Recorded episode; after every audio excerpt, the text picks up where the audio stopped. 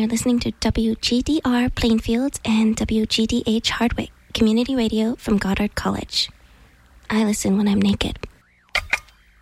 This is a journey into sound. Brought to you in living color on WGDR.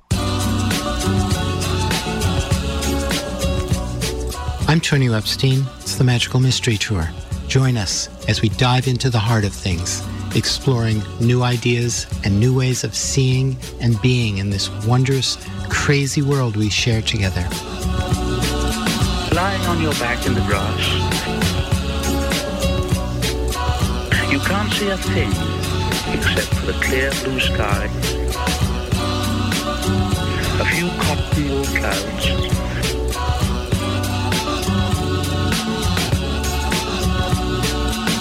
higher and higher in the great dome of the sky, filling it with song. Higher and higher, filling it with song.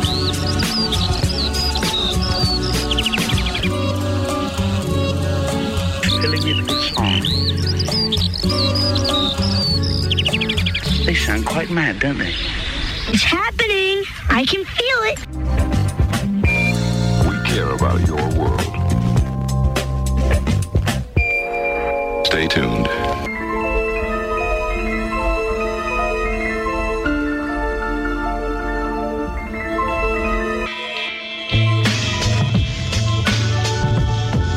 Are you sitting comfortably? Well, put your seatbelts on because you're in for a harrowing ride. Because I am the narrator, voice that guides the blind, following not with your ears but your mind, and allow me to take you back on force through time to explain the significance of things you may think insignificant now, but won't further down the line.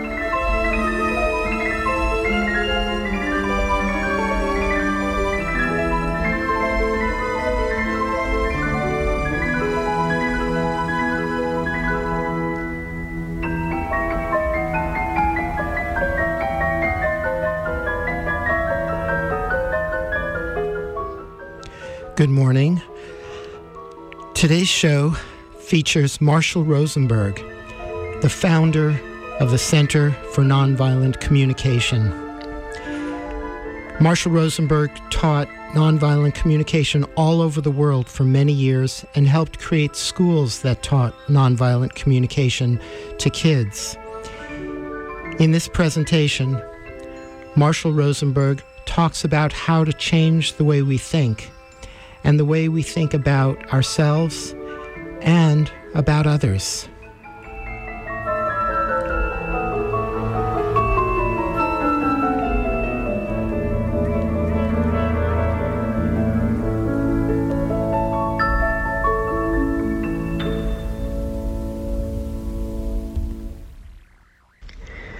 The process I call nonviolent communication consists of a value system that we are trying to live by that outlines a language, thinking, communication skills that support that way of living.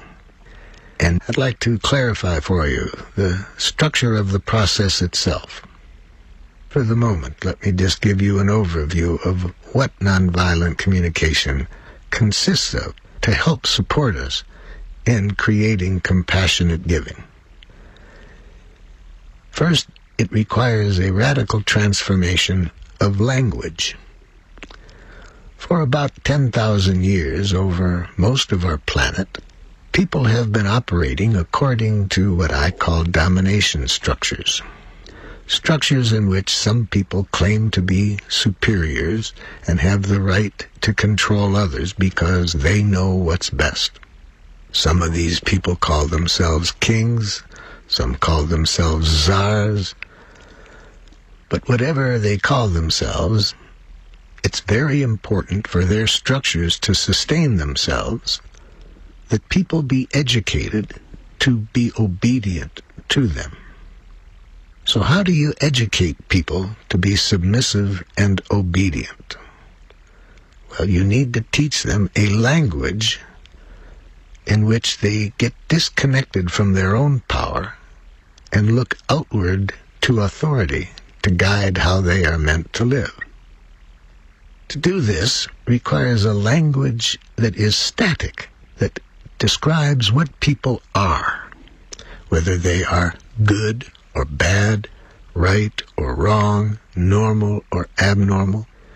So to maintain domination structures, a core component is to educate people with such a static language that uses the verb to be in ways that judge people, their behavior, their appearance, their intelligence. And in addition to this language that I call a language of domination, it's also important to teach people retributive justice. Retributive justice basically implies that if you are judged as bad by the authorities, you deserve to suffer for it, to receive punishment. And if you are positively judged by authorities as good, then you deserve to be rewarded. It's my belief that this combination of teaching people to think in a static way in terms of good, bad, right, wrong, normal, abnormal, appropriate, inappropriate, mentally normal, mentally ill, that way of thinking combined with retributive justice based on punishment and reward, I believe is at the heart of violence on our planet. Nonviolent communication offers us a different language than a language that implies whether people deserve to be punished or rewarded. Nonviolent communication focuses our attention on human needs whether human needs are being fulfilled or not. When they're not, obviously what is called for is to find ways that we can behave that nurture these needs. This is a radically different way of thinking. So instead of judging right or wrong to determine whether people are punished or not, or rewarded or not, Nonviolent communication focuses on what is happening to our needs. If our needs are not being fulfilled by what is happening, let us take action that fulfills our needs. If our needs are being fulfilled, let's celebrate. So this is a radical departure from the language of domination, a language of judging what people are and nonviolent communication shows us three other important forms of communication that support expressing our needs and understanding the needs of other people. First, nonviolent communication suggests clarity about actions that are supporting needs being fulfilled or not. So nonviolent communication suggests that we make clear observations, that we can tell people when their actions are meeting our needs and when their actions are not meeting our needs. Another component of nonviolent communication are feelings. Feelings are manifestations of what is happening to our needs. When our needs are not being fulfilled, we feel unpleasant feelings. When our needs are being met, we feel pleasureful feelings. And a fourth component of nonviolent communication are requests. When we see that our needs are not being fulfilled, we need to request of ourselves or others what actions we would like taken to better meet our needs. So these four components make up nonviolent communication the most basic, our needs. And then observations of what is fulfilling our needs and what isn't. Feelings to identify the results of what's happening to our needs now. Whether they're being met or not, our feelings reveal that to us. And our request, what we would like done about our needs that are not being fulfilled. These four components are rather different than the language that I was taught. I went to schools for 21 years. And in those years of schooling, I was never asked, for example, what my needs were or what my feelings were. And very rarely was I ever asked what my requests were. The schools I attended were basically schools in which the teachers used a language of judgments. They told you whether what you did was right or wrong, good or bad. And so in such an environment, we don't learn a language of life. We learn a language that orients us to what authority wants us to believe and do. So nonviolent communication shows us both how to make these four components clear to people. And these four components basically answer two questions. What's alive in us? You see, when we say what is contributing to our well-being, how we feel, and what our needs are that are behind our feelings, that answers the question of what's alive in us at a given moment. And a second question that nonviolent communication directs itself to is what would make life more wonderful? And that's where our requests come in. We say what we would like to make life more wonderful. So, nonviolent communication involves sharing what's alive in us and what would make life more wonderful, and to receive the same information from other people, to connect with what's alive in them and what would make life more wonderful for them. And it has been my experience that when we connect at this level, what's alive in each other and what would make life more wonderful for each other, and we avoid the following. We can find ways of getting everyone's needs fulfilled compassionately. But we need to avoid the following. First, we need to avoid any language that sounds like criticism or blame or insults. Next, we need to avoid presenting our request to others in which they hear as a demand. I have found through my working with people over the years that any time people hear criticism or demands makes it very difficult for people to enjoy contributing to one another's well-being. So nonviolent communication suggests that we avoid at all times the following strategies for trying to influence people to do what we are requesting. We want people to know that we never want anything done that we request out of guilt or shame created by criticism they hear coming from us. I believe that any time we influence people by criticism, blame, insults, even if they do what we request, it will be very costly to us because then they're not giving compassionately from the heart. They're giving to avoid shame or guilt. And giving done out of that energy, I believe, is costly to both parties in any relationship. Nonviolent communication also suggests that we avoid at all times any use of punishment. Now that uh, shocks many people around the world that I work with. They have the idea that without punishment you have anarchy. You'll have violence. You'll have all kinds of horrible things happen. They believe that the only way you can have order is through a justice system in which people are punished if they don't do what the authorities think is right.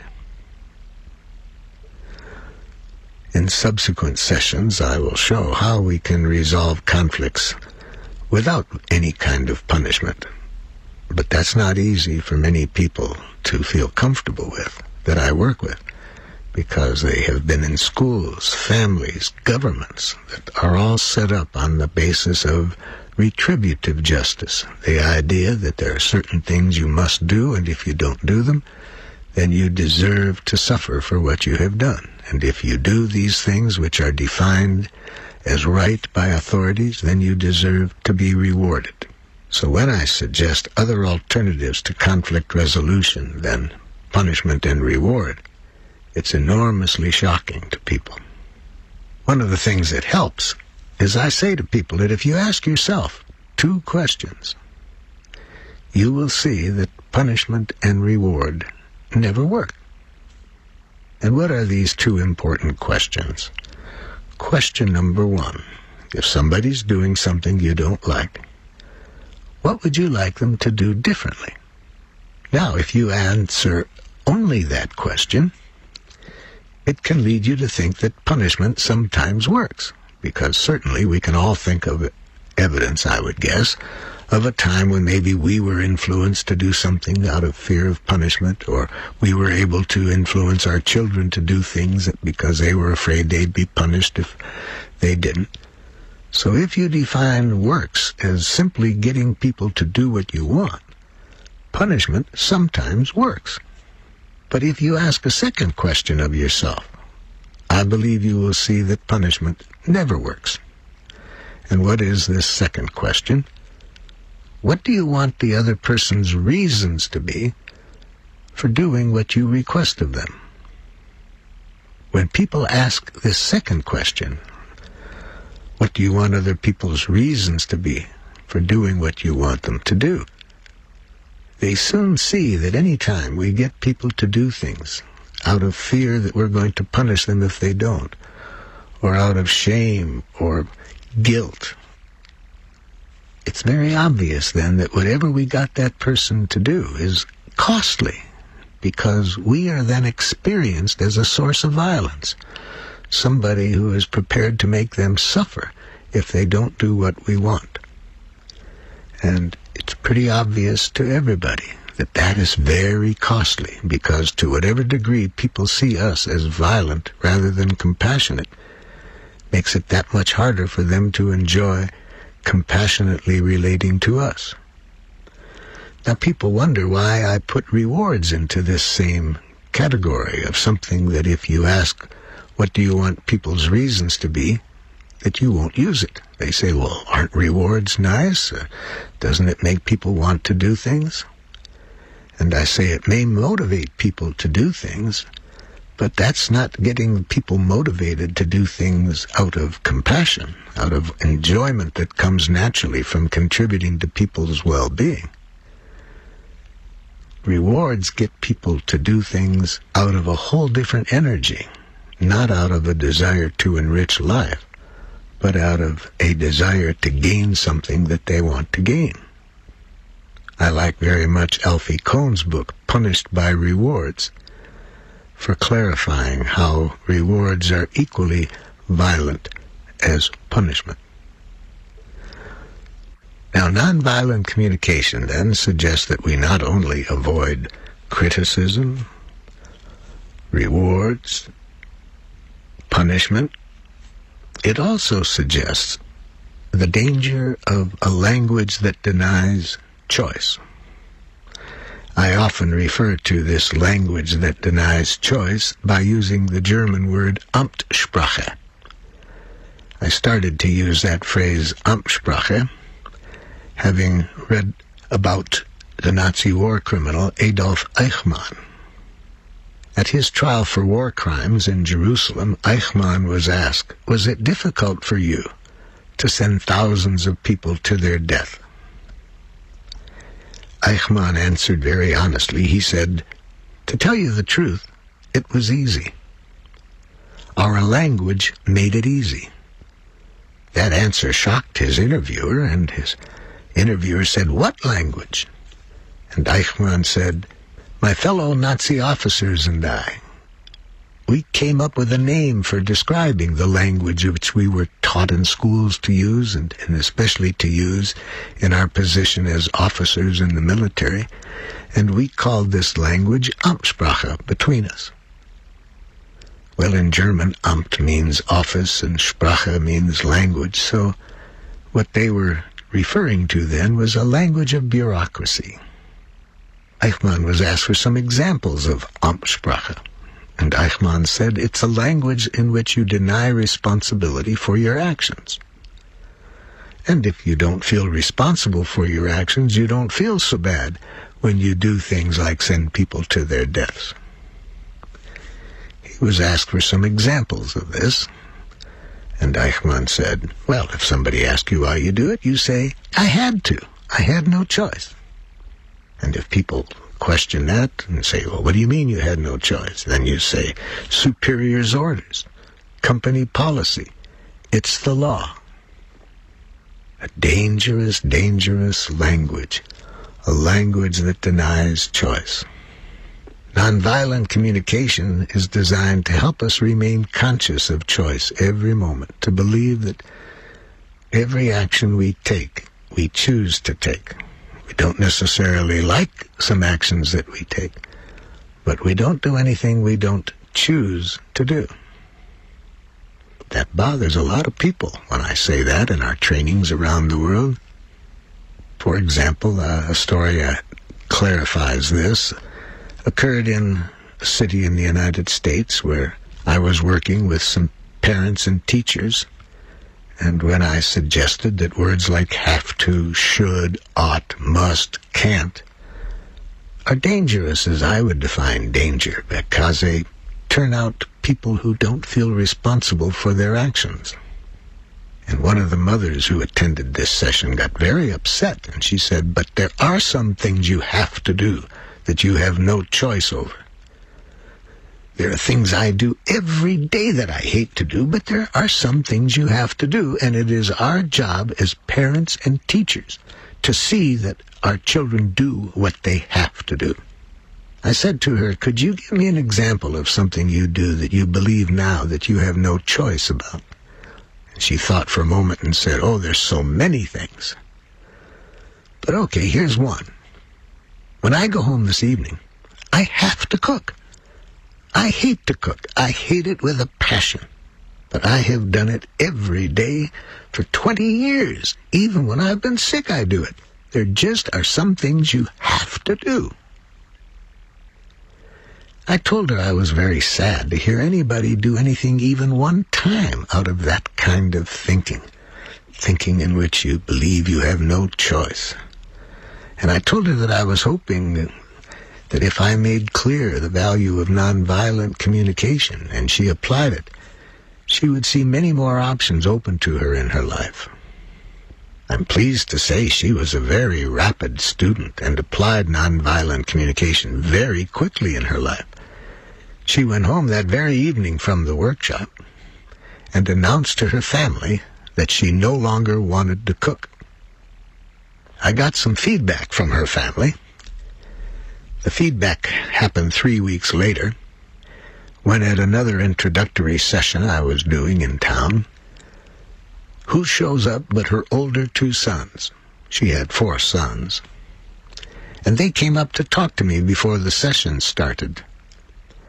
And I said, I'm really glad you came up to visit me before the session started. I'm very curious as to what's going on in your home.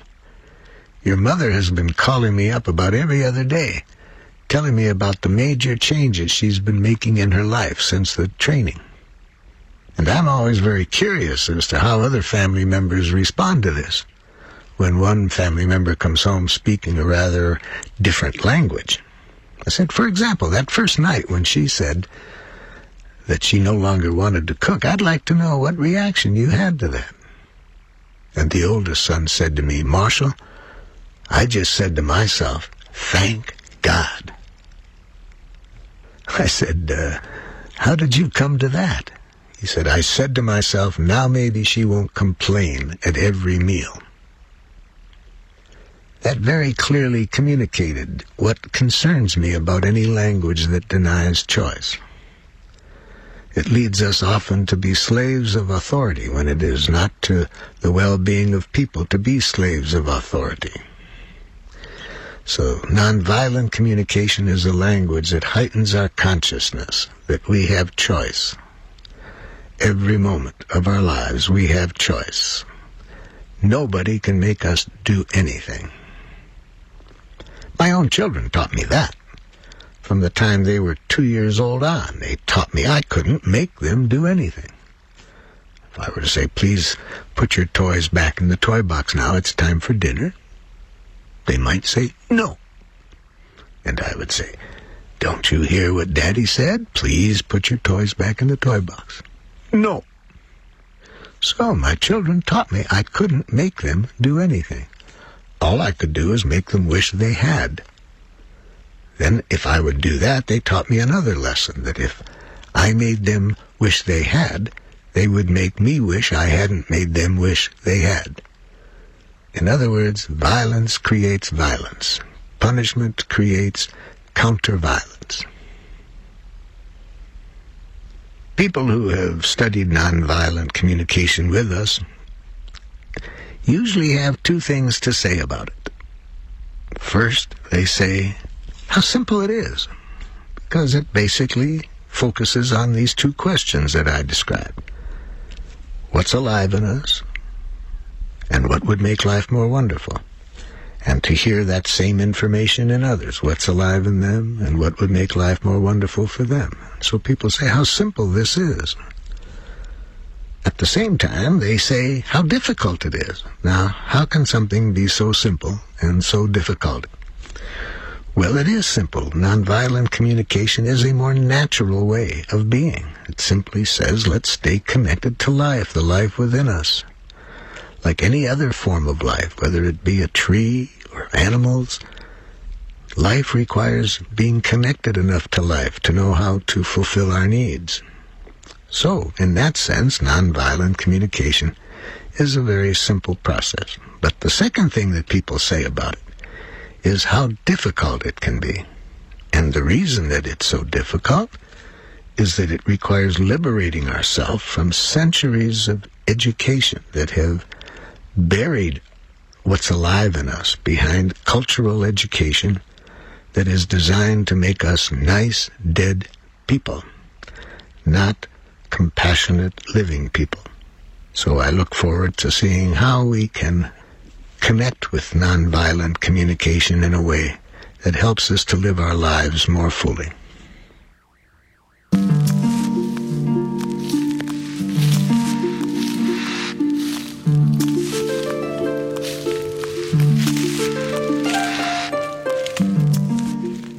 We're listening to Marshall Rosenberg here on the Magical Mystery Tour on WGDR Plainfield and WGDH Hardwick, Goddard College Community Radio.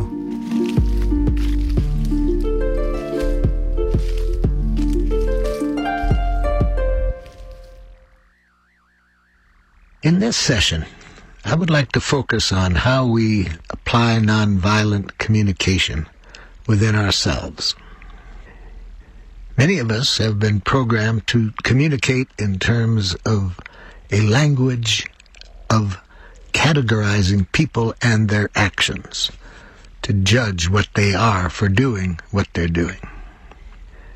I was working in one culture in Malaysia that had a radically different language than the one I was taught.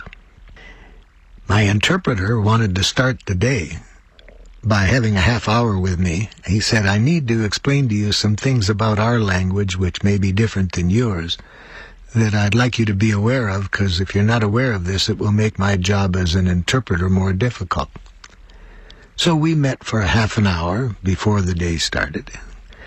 And he said, You know, Marshall, it's important to be aware that in our language we have no verb to be in the sense of judging what people or their actions are. So if you use any language today that judges people or their actions in that way, it will be very hard for me to interpret. I thought of this for a moment, and I thought to myself, how can I go through a day without insulting people? My brain had been programmed to think moment by moment in terms of what will people think of me? Will they judge me right or wrong, good or bad, appropriate or inappropriate? And I was taught to judge other people this way. So the thought of a language that didn't contain this, uh, it kind of amazed me. And so I said to my interpreter, well, how will you interpret today then if I should say to somebody, you're selfish? He said, Oh, Marshall, that would be a real challenge because, as I tell you, we don't think that way. I said, Well, how will you interpret that then? He said, Well, if you say to somebody, you're selfish, here's how it would sound like in our language. I would say, Marshall sees you taking care of your needs, but not the needs of others. He'd like you to take care of the needs of others as well. When I heard that, I smiled and I said to myself, my goodness, that's pure nonviolent communication. Well, then, why was I there to teach them their native language? Well, actually, I wasn't there to teach them nonviolent communication. Nonviolent communication was their native language. Their one senator for 60,000 people asked me to work with his people because logging interests were coming into their habitat and destroying their environment. And his people didn't know how to speak with people who worked for the logging interest who spoke a different language. So he was wanting me to show them how you communicate with people who speak this different language. O.J. Harvey at the University of Colorado went around the world and took samples of literature from different cultures to see how often this verb to be was used in judging people's actions, good, bad, right, wrong, etc. And he correlated this with measures of violence. Violence toward oneself, violence toward others. And he finds a high correlation. The more cultures think in terms of what people are their actions are, the more violence in those cultures. Now, we have four friends that can help alert us that we are thinking in a way that contributes to violence. These four feelings are very helpful because when we feel these feelings, we can use them as an alert that we're thinking in a way that's contributing to violence on the planet, and here is an opportunity for us to transform that thinking. So what are these four friends that we have? Anger, depression, guilt, and shame.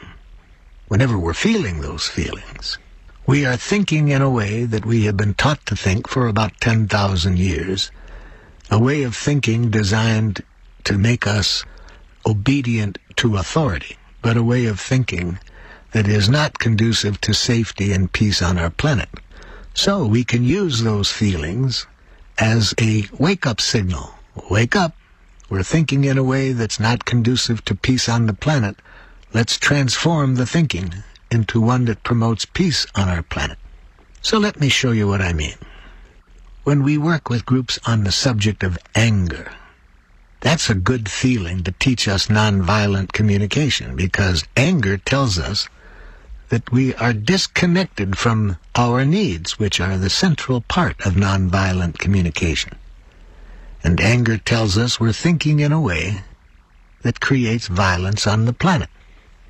I was working on this subject with a group of prisoners in a prison, and uh, one of them uh, was very angry on this particular day, and I asked him uh, what the stimulus for his anger was. What did somebody do that is triggering his anger? I could just tell he was so angry. He said, I made a request to the prison officials two weeks ago for some job training. I still haven't heard from them. I said, yeah, that tells me what the stimulus was for your anger. Now, what's the cause of your anger? He said, I just told you. And I said, oh no, you remember from our previous session, I tried to make clear to you that it's never what other people do that makes us angry. It's how we think that makes us angry. So what are you telling yourself that's making you angry? He said, I don't know what you're talking about. People can make you angry. I said, no, people can't make you angry. If you followed me around in my work, you'd see this very clearly. For example, when I'm working in several places around the world where there's been a lot of violence, such as Rwanda, I was working with a group of people, all of whom had had at least one member of their family killed. And some of them were so angry that all they could live for was vengeance and think of getting back at the other people. And some of the people who had had horrible things happen to them were not angry. They weren't repressing the anger or denying it, but they were not thinking in a way that creates the anger. So not even something as dramatic as having a member of one's family killed can make you angry. So I said to this prisoner, so what are you telling yourself that does make you angry? And after a moment he said, well, I'm telling myself it isn't fair. I need the training that I requested. And they're just, you know, ignoring me and treating me like I'm nothing. And, and he went on to give several other statements of the judgments that he had of the prison officials for not having gotten back to him about his request for job training. I said, okay, now you've answered my question of what causes your anger. Anger is caused by how you think. You think language that is disconnected from your needs and makes violence enjoyable. As the Christian theologian Walter Wink said, we've been educated for many years, thousands of years, to make violence enjoyable. See, all you need to do to make violence enjoyable is think there's bad guys and that these bad guys deserve to suffer for what they've done, and it can make it enjoyable for you to create pain for these people. So anger is a very valuable feeling. It tells us we are perpetuating the thinking that creates that kind of anger. So with this prisoner, I showed him that it's valuable then, when you are angry, to be conscious that you're angry because of your own thinking and not because of what the other person did. The other person's action is a stimulus for your anger, but not the cause. The cause is your thinking. Then I said to him, it's also very important, once you have identified the thinking that causes your anger, it's important to be conscious that that thinking is a tragic, suicidal expression of an unmet need. See? Anger tells us, in other words, that a need of ours isn't getting met. But our thinking doesn't connect with that need. Our connection goes to judging the other person, who is the stimulus, in a way that creates the anger. So I said to this prisoner, now go behind those judgments that you're making of the prison officials for not responding to your request for some job training. And what's the need behind all these judgments that they're not being fair, they're treating you like you don't exist? What's the need that's behind all that thinking? He thought for a moment and said, I need to develop myself. I need skills for developing myself so I can earn a living when I get out of here. Otherwise, I'm going to end up back in here very quickly. Then I said to him, Now, how are you feeling at this moment that your attention is on those needs? And he said, I'm scared. I'm scared. You see, we cannot be angry when we're connected to life. And what I mean by connected to life is to be connected to our needs or to the needs of others. We can only be angry when we get disconnected from life and go up to our head and think in a way we have been programmed to think, to think in terms of wrongness of the other person. Now, I'm not saying there's anything wrong with being angry. Uh, that would be unfortunate if I come across that way, because a lot of people have been educated to think that if you're a nice person, you don't get angry, and they've been taught to repress their anger. So I'm certainly not saying that. I'm saying the opposite. Anger is a friend of ours. It tells us we're thinking in a way that's contributing to violence on the planet. We're a part of that violence, and anger wakes us up and gives us a chance to transform our thinking to a kind of thinking that creates peace on our planet. So I said to him, notice how differently you feel when you're in touch with your needs than when you're judging the other people. When you tell me that you're scared that you're not going to get that need met. And he said, That's right. Now I said to him, You tell me you have an appointment to talk to them later this afternoon, the prison officials? He said, Yes. I said, Do you think you're more likely to get your needs met if you go in there thinking of what's wrong with them for not having contacted you by now and feeling angry about that? Or are you more likely to get your needs met if you go in there connected to your need for wanting to develop yourself and aware of your fear that you may not develop those skills? No matter what you might say to them, do you think you are more likely to come out with your needs met if in your head you have judgments of them implying wrongness on their part, or if you are conscious of your needs? He said, It's obvious I'm much more likely to come out of there with what I want if I go in conscious of my needs. I said, I'm glad you see that. And at that moment, he walked over to the other side of the room and sat down and had a very sad look on his face. And I said to him, Hey, what's going on? And he looked at me and said, I can't talk about it right now. After lunch, he came up to me and said with great sorrow in his voice, Marshall, I wish you had taught me two years ago about anger what you taught me this morning. If I had known that two years ago, I wouldn't have had to have killed my best friend. And then he went on to tell me this tragic story about how the friend said some things that just totally outraged him. And then he was thinking that he was angry at his friend for saying those things. He wasn't aware that the friend didn't cause his anger, the statements didn't cause his anger. It was how he thought about them that caused his anger, and he saw that if he could have connected to what his friend's needs were behind what the friend said, or if he had been connected to his own needs at that moment, there would have been ways of finding out strategies for meeting everybody's needs, and he wouldn't have had to have killed his best friend. So this principle is very important to liberating ourself from language which is not conducive to our well-being or peace on the planet.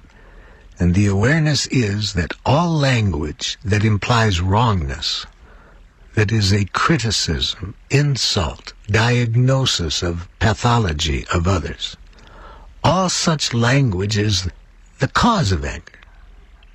Other people are never the cause, only the stimulus. The cause of anger is our thinking. And that thinking that causes the anger is a distorted expression of an unmet need a distorted expression that not only interferes with getting the need met, but makes it enjoyable to be violent to others.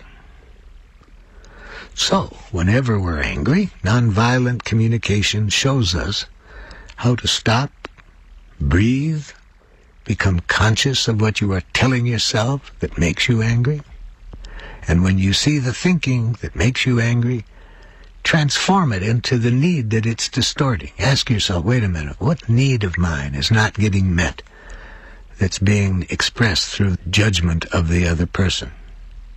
And you'll know that you have gotten connected to your need. Your body will tell you so. Your spirit will tell you so. We live in a different world when we are connected to what is alive in us, meaning our needs we live in a different world than when we are up in our head judging other people in terms of rightness and wrongness. Now, learning how to become literate with a language of life, our needs, is going to take some practice. We're going to need to practice transforming language which stimulates violence into a language of life. What's helped me over the years to develop more of a language of life and less time of my life being angry and judging other people. What's helped me is an exercise that I do that I will recommend to you. In this exercise, I keep a book with me, something to write on at all times, so that any time I get angry, I write down the stimulus for the anger. Because very often at that moment, I don't have time to transform the thinking that creates that anger but I don't want to miss this learning opportunity, so when I get angry at someone, I make a note about what did this person say or do that stimulated my anger.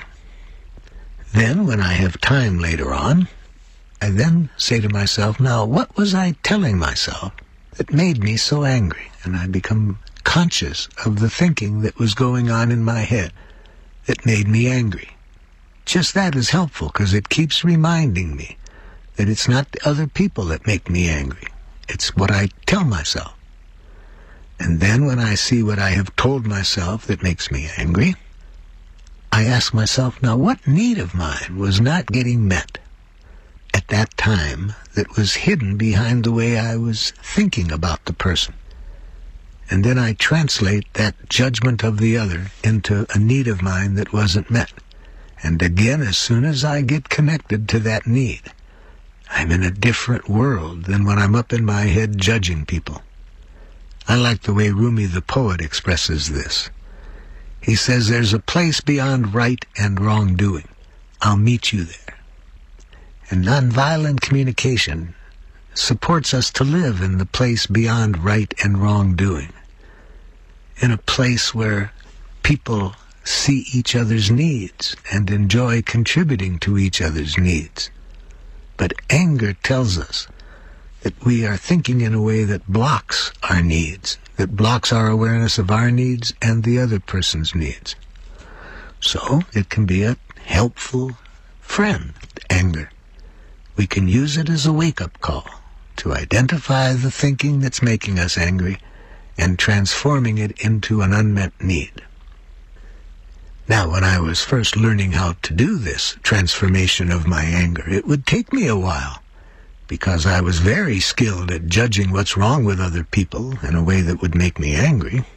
But I wasn't very skilled at understanding my needs, getting connected to my needs. So it would sometimes be awkward when I was angry because I would stop right there at that time, take a deep breath, identify the thinking making me angry, connect to the need behind it, and then I would open my mouth. But this would take me some time, and this was awkward in certain situations. For example, one time my oldest son and I were having a disagreement, and this was at a time when I was first learning nonviolent communication, and something he said and the way he said it just really stimulated some anger on my part. So I took a breath, and I saw what I was telling myself that made me angry. I saw the need behind that, and as soon as I saw the need creating the anger, I no longer felt angry.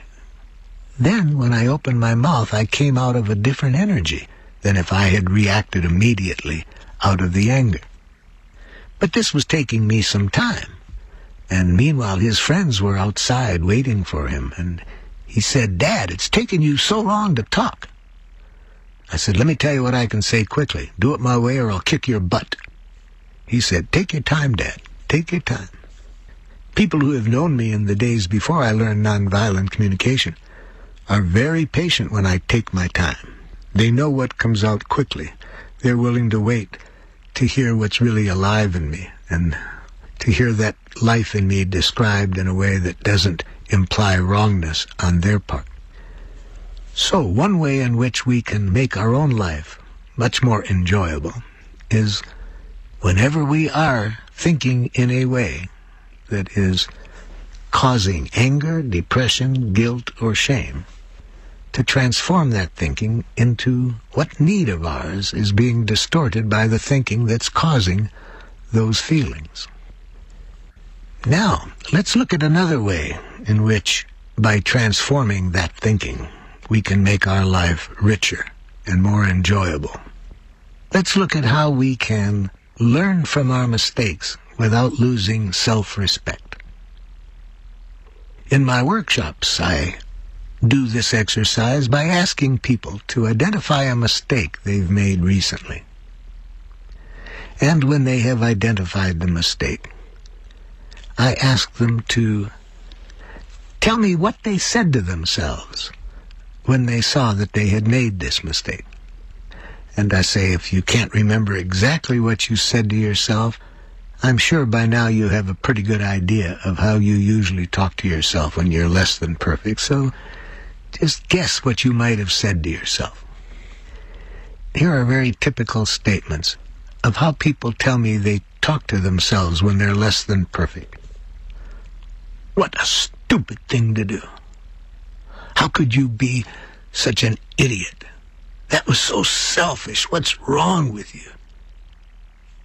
They have hundreds of these statements that run through them very quickly whenever they make a mistake.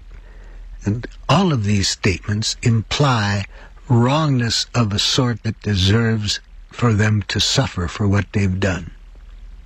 It's not hard to understand where this comes from because I ask the people, what are the first messages you could remember said to you by adults in your life when you did something the adults didn't like?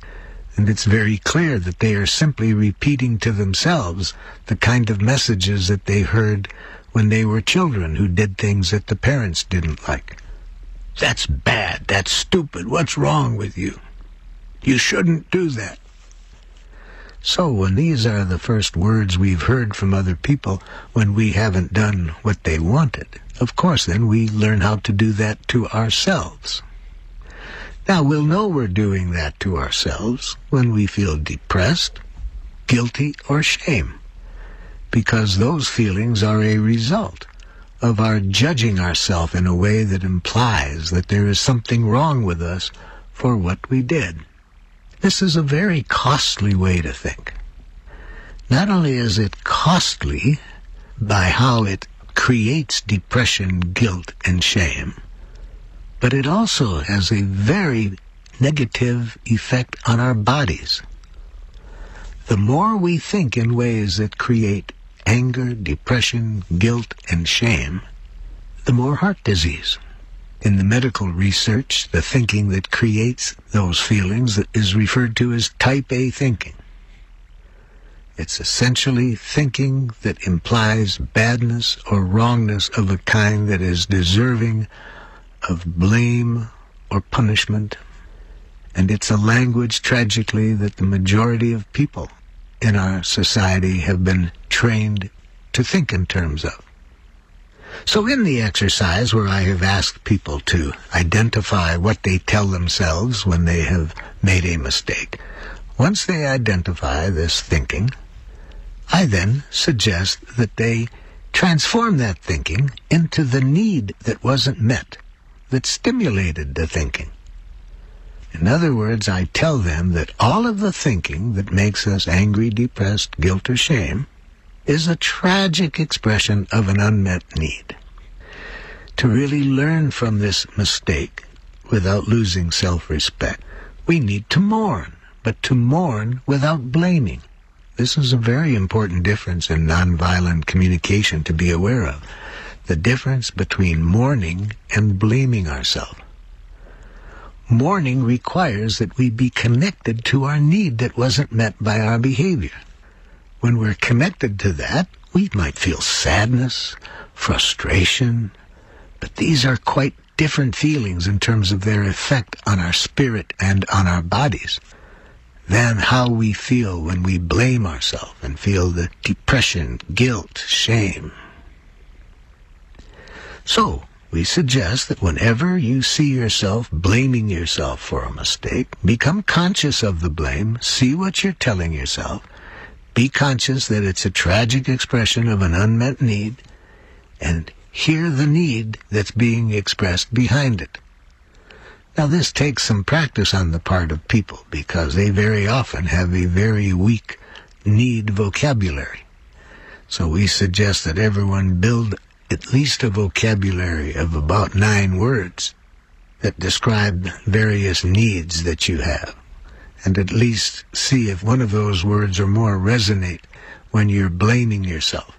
Because the quicker we can transform a thinking of blame into a thinking of unmet needs, the quicker we're going to be able to learn from our mistakes without losing self-respect. So we call this kind of self-empathy, empathizing with the need being expressed behind self-blame, we call that mourning. Mourning our limitations, that we didn't meet a need by what we did. After we have helped the person to mourn, that is, to see how they're blaming themselves for the mistake, and after we get them to see that the blame is a tragic expression of an unmet need, and when they get in touch with the need to see how they feel sadness or discouragement, but never depression, guilt, or shame, then we teach people self-forgiveness. And we do that by asking them this question. What need were you trying to meet by doing this behavior that we're calling a mistake? Now that's very confusing for many people because they don't think in terms of what needs were they trying to meet by doing it. They just go quickly to blaming themselves. So it takes people a while on this exercise to stop and say to themselves, now, what need of mine was I trying to meet by doing what I did? So, for example, if it's a parent who is mourning how they screamed at their child and some of the things they said to a child of theirs, they might come out with this. I had a need for his safety, and I was scared that what he was doing would harm him. So then the person can see the need they were trying to meet by doing what they did. Now, once people do understand the need that they were trying to meet by doing what they did that we're calling a mistake, there's again a relief. They can feel some pain for what they did, but it's a relief to see that they didn't do it because they're a bad person. They did it to meet a need of theirs. And that's what we call self-forgiveness. Because as they say in A Course in Miracles, when we empathize, there's nothing to forgive. So that's how we show people how to apply nonviolent communication when they've made a mistake. First, be conscious of what you tell yourself as a result of making the mistake, and translate the self-judgment that's likely to be there into an unmet need. And that's mourning. And then empathize with what need you were trying to meet by the action that we're calling a mistake. And that's self-forgiveness. Now, sometimes the two needs are the same. That is, the need that wasn't met is very often the need we were trying to meet. However, the strategy we used for trying to meet the need just didn't work. But sometimes the need we were trying to meet does get met, but at the cost of other needs. For example, one night I was in a hotel in one country, and I needed some relaxation. And I got my guitar out and started to play it. And this was meeting my need for recreation and rest. But then the telephone rang, and it was the front desk, letting me know that my playing the guitar was keeping my neighbor awake. Well, then I started to blame myself. Oh, how could I be so dumb, etc. Then I caught myself doing that, and I said, wait a minute, wait a minute. What need of mine wasn't met by what I did? Immediately I saw that I had a need to be more sensitive and responsive to my neighbor's well-being. But when I got connected to that, I felt sad. But I didn't feel guilty or shame, and I wasn't angry at myself. And in this case, the need that I was trying to meet by playing the guitar was being met, my need for recreation.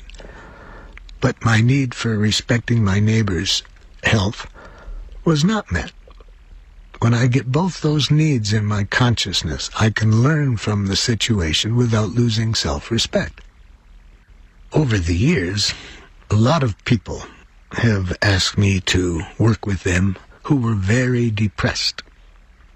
In my clinical training, I was taught to look at depression as an illness, as a mental illness.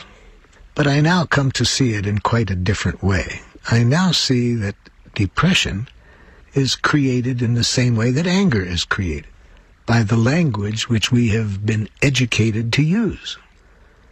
Anger is created by a language we use when other people behave in ways we don't like. And I find that depression is created by people judging themselves in a way that creates the depression.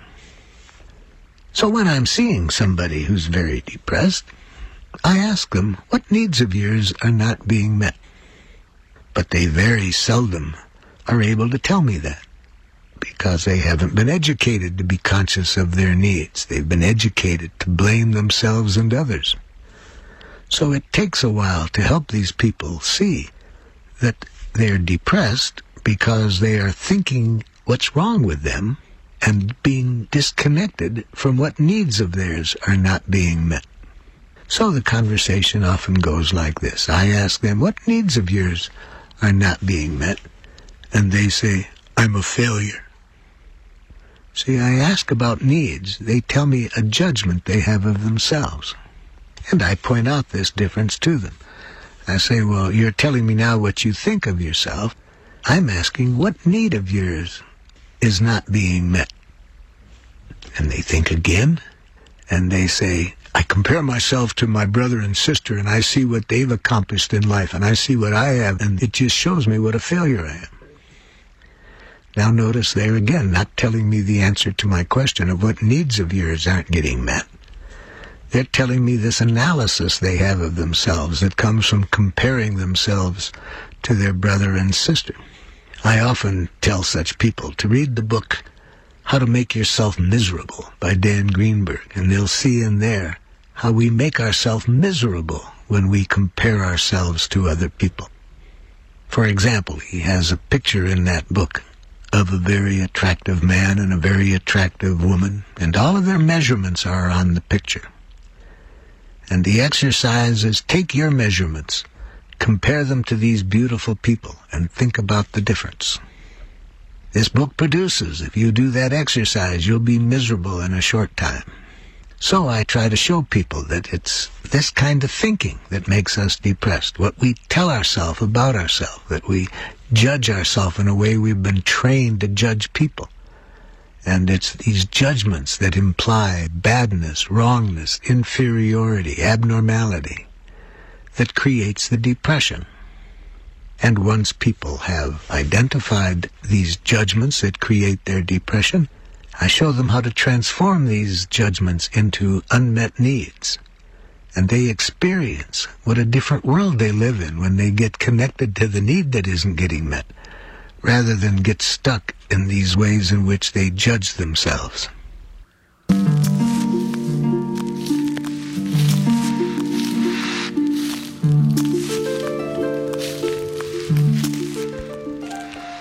On this International Peace Day, we're listening to Marshall Rosenberg here on the Magical Mystery Tour on WGDR Plainfield and WGDH Hardwick, Goddard College Community Radio.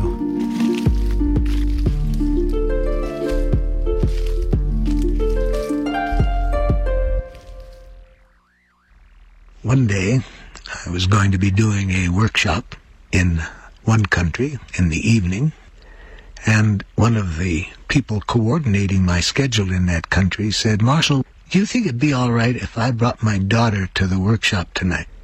She's in a mental hospital now. She's been there for some time, and she's terribly depressed, and she just sits and doesn't say anything and stares at the floor. Do you think it would hurt her to come to your training this evening? I said, well, there's going to be a lot of people there, and I don't think I'll be able to do any work specifically with her, but if you want to bring her, I don't see any problem. So that night, the mother brought her daughter, about 19 years old, to the workshop, and I could see as soon as she walked in how sad she looked. She just looked down at the floor, and the whole night she just seemed to be very, very depressed. During the course of that evening, I told the group some thoughts about depression that I mentioned a few minutes ago, that I saw depression not as a result of an illness that people have, but simply that they're thinking about themselves in a way that creates the depression. And that if we can get people to identify this thinking and be conscious that that thinking is all a distortion of their needs and teach them how to hear their needs, there's a radical transformation comes about. People don't get stuck in the depression they can start to imagine ways of getting the needs met in a more fulfilling way. And I gave a couple examples of that that evening. At the end of the evening, they were going to take a picture of me for publicity purposes, and just at the moment that they were going to snap the picture, it looked to me as though somebody was coming to hit me because I saw an arm being thrown toward me, and I quickly looked over, and it was this young woman, and she was throwing her arm around me. But the picture got snapped just at that point where I was still thinking that someone's trying to hit me, and so I looked very deranged in this picture. But she had such a benevolent look on her face. It's been one of my favorite pictures that I've kept for years. I look like the person who earlier that day had been in a mental hospital. And as she's throwing her arm around my neck, she's saying, Thank you, Marshall. Thank you so much for showing me that my depression is a result of what I'm telling myself, that it doesn't mean there's anything wrong with me. She came out of the hospital the next day, and that was about 10 years ago now, and I've kept track of her progress with her mother, and the mother told me she's doing very well. Now, the next day when she came out of the hospital, I did work with her and give her a little bit of practice on how to identify these inner messages that tell us there's something wrong with ourselves and how to translate these messages into unmet needs. And to see that when we hear our unmet needs, what comes to our consciousness are possibilities for meeting these needs. But when we think in the static language of what's wrong with us, what are we, selfish, stupid, inconsiderate, when we have that language going on inside of ourselves, about ourselves, that doesn't lead us to get our needs met. Our needs are buried behind that kind of thinking. Now, why do we think that way? As I said in an earlier session, we think that way because we have been educated to think that way. And we have been educated to think that way because the structures we have been living under for a long time require people to be nice, dead people. We teach them this language of blame so that they will be forever looking outward to authorities to see whether they are getting the right answer or the wrong answer, whether they are being judged as good or bad. Because in those cultures, you get punished if you're bad and rewarded if you're good. So this programs people's brains to live in that world of judgment. One of my favorite plays was written by Herb Gardner. It's called A Thousand Clowns. And in one part of that play, the educational authorities come to the hero's house because he has kept his nephew, age 12, at home. His nephew is not going to school. So the school authorities are questioning him about this, about why he is not sending his nephew to school. And he answers this way. He said, I just want him to stay with me till I can be sure he won't turn into another carbon copy of that ever popular modern hero, Norman Nothing. I want to be sure he'll know when he's chickening out on himself. I want him to stay awake and to know who the phonies are. I want him to know how to holler and put up an argument. I want to be sure he sees all the wild possibilities. I want him to know it's worth all the trouble just to give the world a little goosing when you get the chance. And I want him to know the subtle, sneaky, important reason why he was born a human being and not a chair. So nonviolent communication wants to support people, to see that they are human beings and not a chair. So that's why nonviolent communication focuses our attention on what's alive in us and what's alive in other people, and doesn't get us stuck in thinking of what we are. But to really stay connected to our humanness moment by moment requires a language different than that in which we have been educated. It requires a language of life. And this language of life, as I have described, a core ingredient is our needs. To be able to say at any moment what need is alive in us. When our needs are being fulfilled, we want to celebrate. When our needs are not being fulfilled, we want to mourn. So, our feelings tell us what is happening to our needs. When we feel pleasureful feelings, we know that our needs are being fulfilled. When we feel painful feelings or unpleasant feelings, we know our needs are not being fulfilled. So to be fully alive requires a language of life, and that requires a language of feelings and needs. And we need to know how to translate all of the judgments that have been put in our head that involve wrongness and to be conscious that they are all tragic expressions of unmet needs. So as soon as we feel the anger, depression, guilt, or shame, we need to be able to look up in our head and see the thinking that's causing it, and then translate that thinking into what needs of ours are not getting met. Another thing we need to liberate ourselves from if we want to really enjoy being a human being, we need to liberate ourselves from thinking that we can cause other people's feelings. We need to be real clear about this important word, responsibility. We need to see what we can be responsible for and what we are not responsible for. Because when we get this mixed up, we can be victimized by guilt tripping. Let me show you what I mean. Many parents try to motivate their children this way. Let's say the child has not done something that the parent would like the child to have done. For example, clean up their room. So now the parent puts themselves in the line of sight where the child can see them, and the parent looks very pathetic. And then when the child sees the parent looking that way, they say, What's the matter? And the parent says, Nothing. And the child says, Yes, it looks like something's the matter. What's the matter? And the parent says, It hurts me when you don't clean up your room. Now, if the child loves the parent, and the child believes that it was their behavior that hurts the parent, they feel guilty. And they may go in and clean up the room then, but it'll be very costly because any action we take out of that kind of guilt is not taken out of caring for people. It's taken to release ourselves from the guilt, and this brings negative associations to the guilt-inducing person. So whenever we motivate by guilt, it's costly to us. So in nonviolent communication, it is stressed to be aware that we are responsible for our own feelings. Other people can't make us feel anything. Our feelings are a result of how we take things. And we cannot make other people feel as they do. They are responsible for how they take it. So we show we're not responsible for how other people feel. We are responsible for our actions. And to demonstrate this, I often ask somebody to insult me. And somebody might say to me, Marshall, you're telling boring stories. And I show the group, now I have several choices of how I interpret that. I could interpret what this person just said, that I am a boring person, that I tell boring stories. If I take it that way, I'm likely to feel shame. But then it isn't what the other person said that made me feel shame. It's how I took it.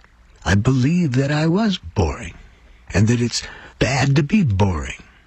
So I would be responsible for how I took it and the shame I felt. The other person is responsible for what they said and how they said it.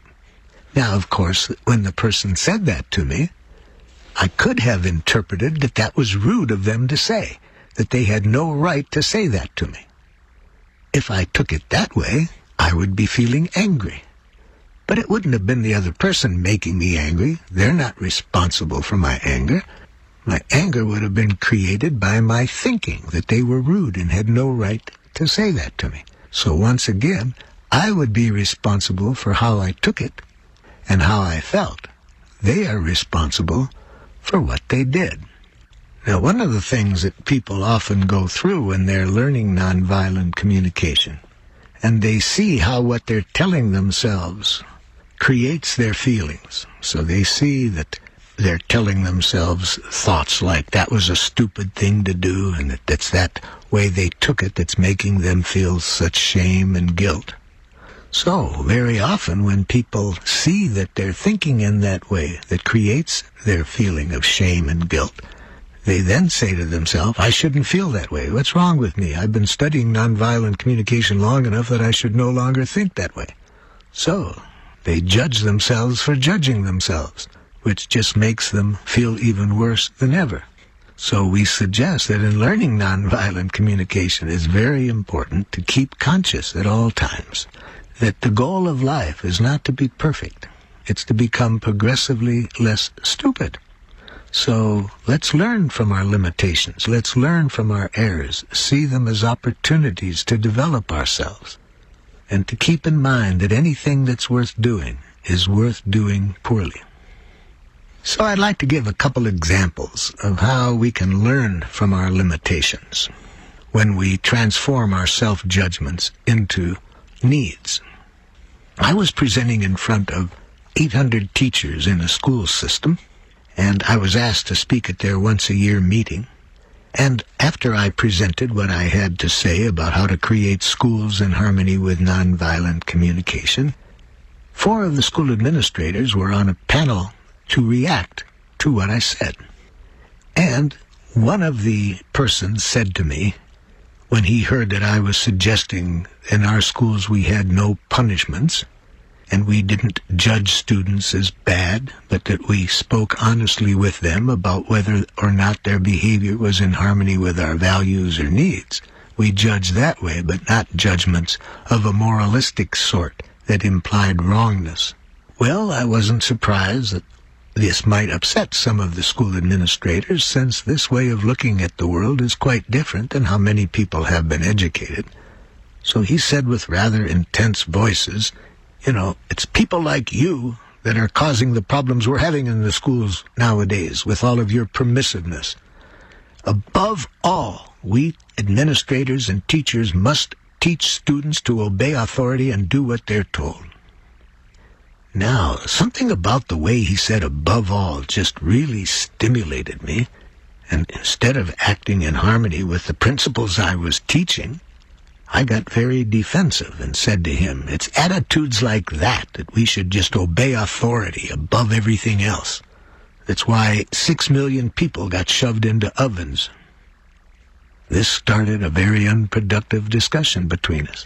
What made it worse, some of the people in the audience applauded what I was saying, so I got into an argument with him about who's right, and we weren't connecting with what each other's needs were.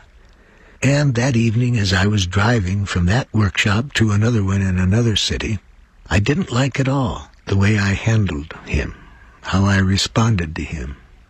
And the first few minutes I was in the car, I blamed myself. Oh, what a stupid thing to do. How could you have talked to him that way? You just ruined everything. You're never going to be invited back to that school system again. But then when I caught myself blaming myself, I stopped, saw this self-blame, and asked myself, wait a minute, wait a minute, wait a minute. What need of mine didn't get met by how I responded to that man?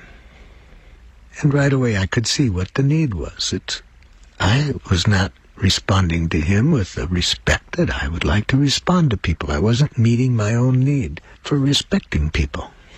Now, when I saw that need, I was very sad, but at least I didn't feel the kind of feelings I felt when I was blaming myself the shame, the guilt, the anger toward myself. But I felt a deep sadness. I could see that I was not responding to him in a way that met my need for respecting of people. And then I asked myself, what need of mine was I trying to meet by behaving in the way that I did? And all of a sudden it became very clear to me what my need was. I needed understanding for how frightening it was for me to hear somebody saying, above all, we have to teach people obedience to authority. The word above all stimulated in me memory of how in Nazi Germany people were educated to believe above all you have to obey the Fuhrer. So then I saw both parts of myself. I mourned that I didn't meet my need for respect the way I treated this person. But I could also see that I behaved as I did out of my need for understanding, for how frightening it was for me, for authorities to have this belief that above all, we have to teach children obedience to authority. Now, by being in touch with both of those needs, I have a better chance to learn because I said to myself, now, how would I have liked to have behaved differently in that situation? And I realized if I had behaved differently, I would have liked to have understood what that person was feeling and needing behind his statement. Above all, we have to teach children obedience. And I realized that he probably had a need for order and safety in the schools and believes that this is important for having rules to maintain this order and safety. And I had the same needs, so then I could see that we didn't have different needs. We might have had different strategies, but we didn't have different needs.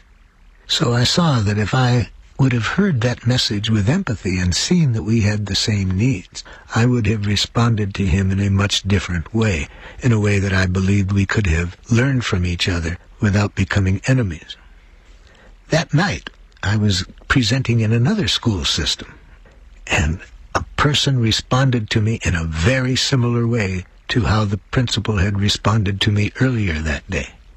But this time, thanks to the learning that I went through while driving in the car, when this person said, we have to teach children obedience to authority, it's people like you with your permissiveness that's causing the problems we have nowadays.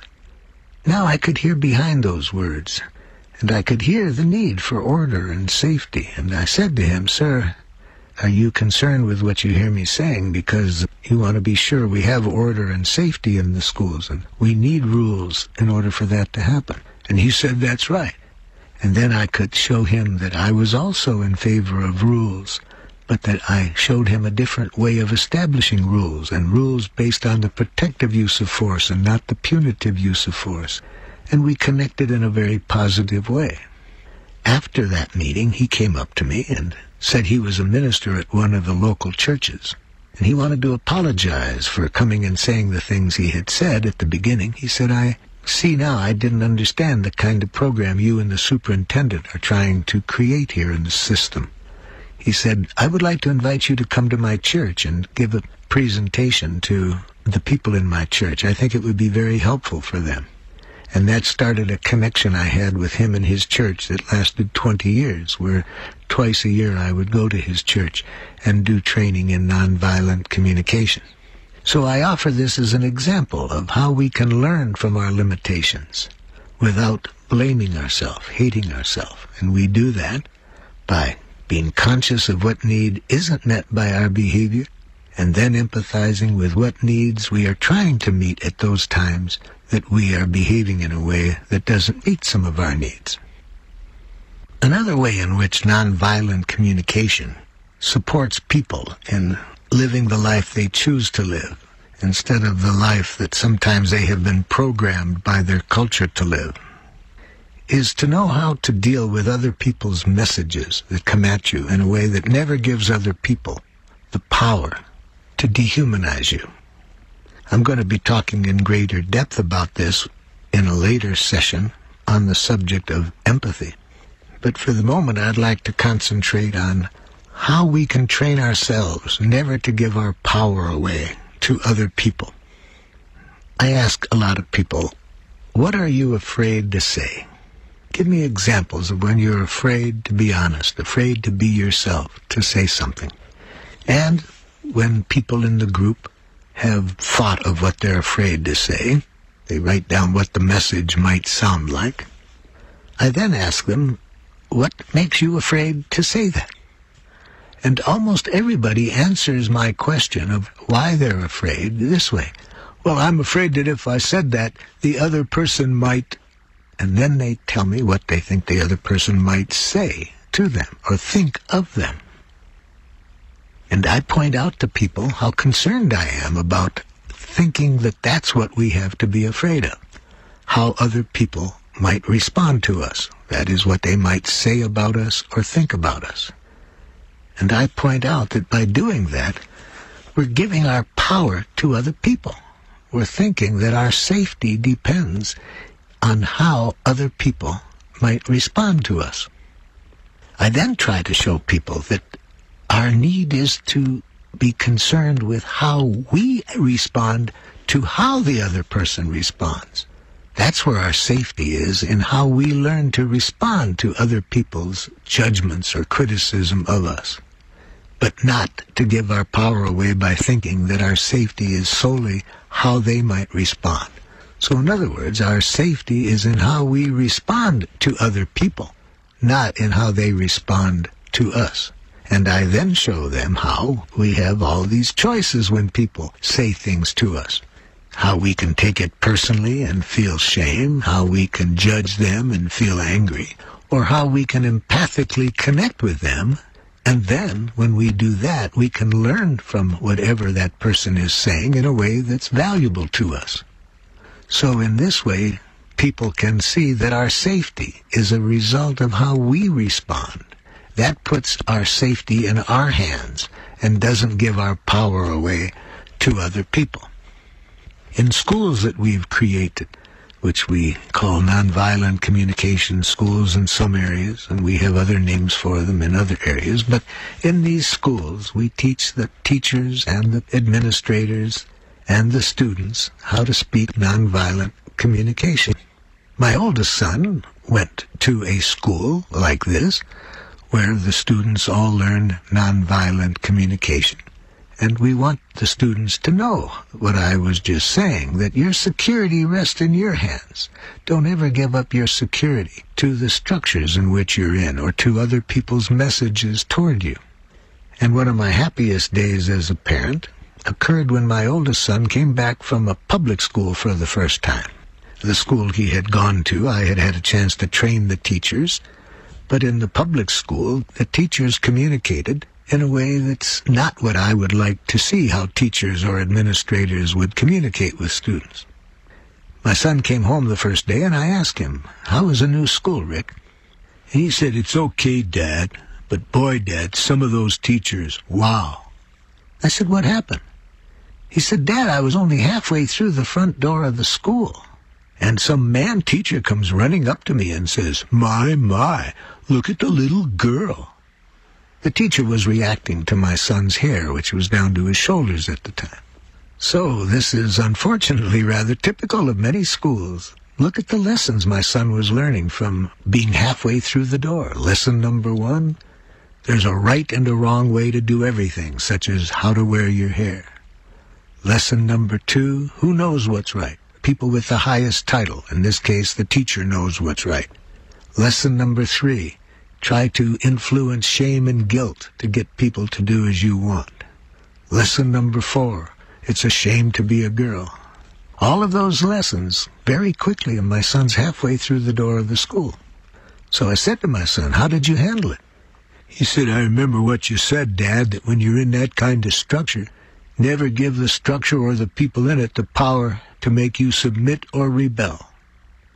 This is one of the things that I would hope we all help our children to learn. How to learn how to come from your own spirituality how to answer for yourself what's the way in which I choose to live, and to learn how to sustain that and stay conscious of it, regardless of the structures you're in, or regardless of how people within those structures speak to you. So I said to my son, Wow, am I glad that you could remember that under those conditions. I said, What did you do then? He said, I just tried to hear his feelings and needs, Dad. I just guessed that he was irritated and wanted me to cut my hair. Now, this is another lesson that we would like children to learn, how to see people's humanness no matter how they communicate. And once again, I was very delighted that my son could remember to do that.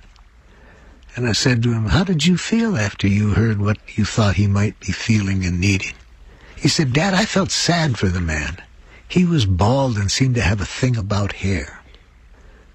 So this is one of the lessons that nonviolent communication is designed to help us remember at all times. No matter what structures we're in, to never give the structure or its rules the power to determine what we do, to make sure that each of our actions comes from our consciousness of our own values and our choosing to act in harmony with our own values. In this way, we are not submitting or rebelling. We are acting in harmony with our own values each moment. Walter Wink, the theologian, says it's very important to be conscious that institutions have their own spirituality. So many structures are set up in a way that are designed to get people to obey authority no matter what the authority wants them to do.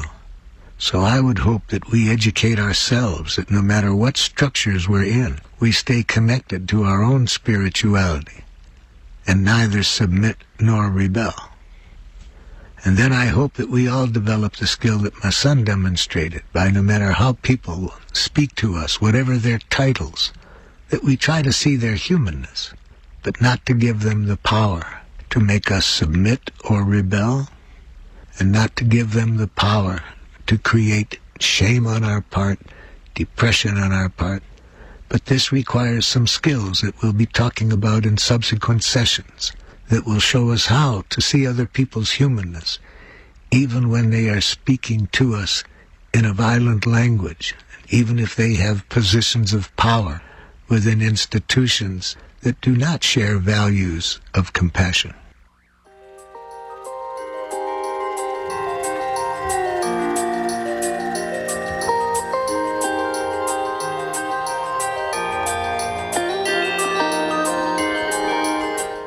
And that was Marshall Rosenberg, the founder of the Center for Nonviolent Communication, who taught nonviolent communication all over the world for many years and helped create schools that taught nonviolent communication. And that's it for this Magical Mystery Tour. Thank you so much for listening, and until next time, have a wonderful week.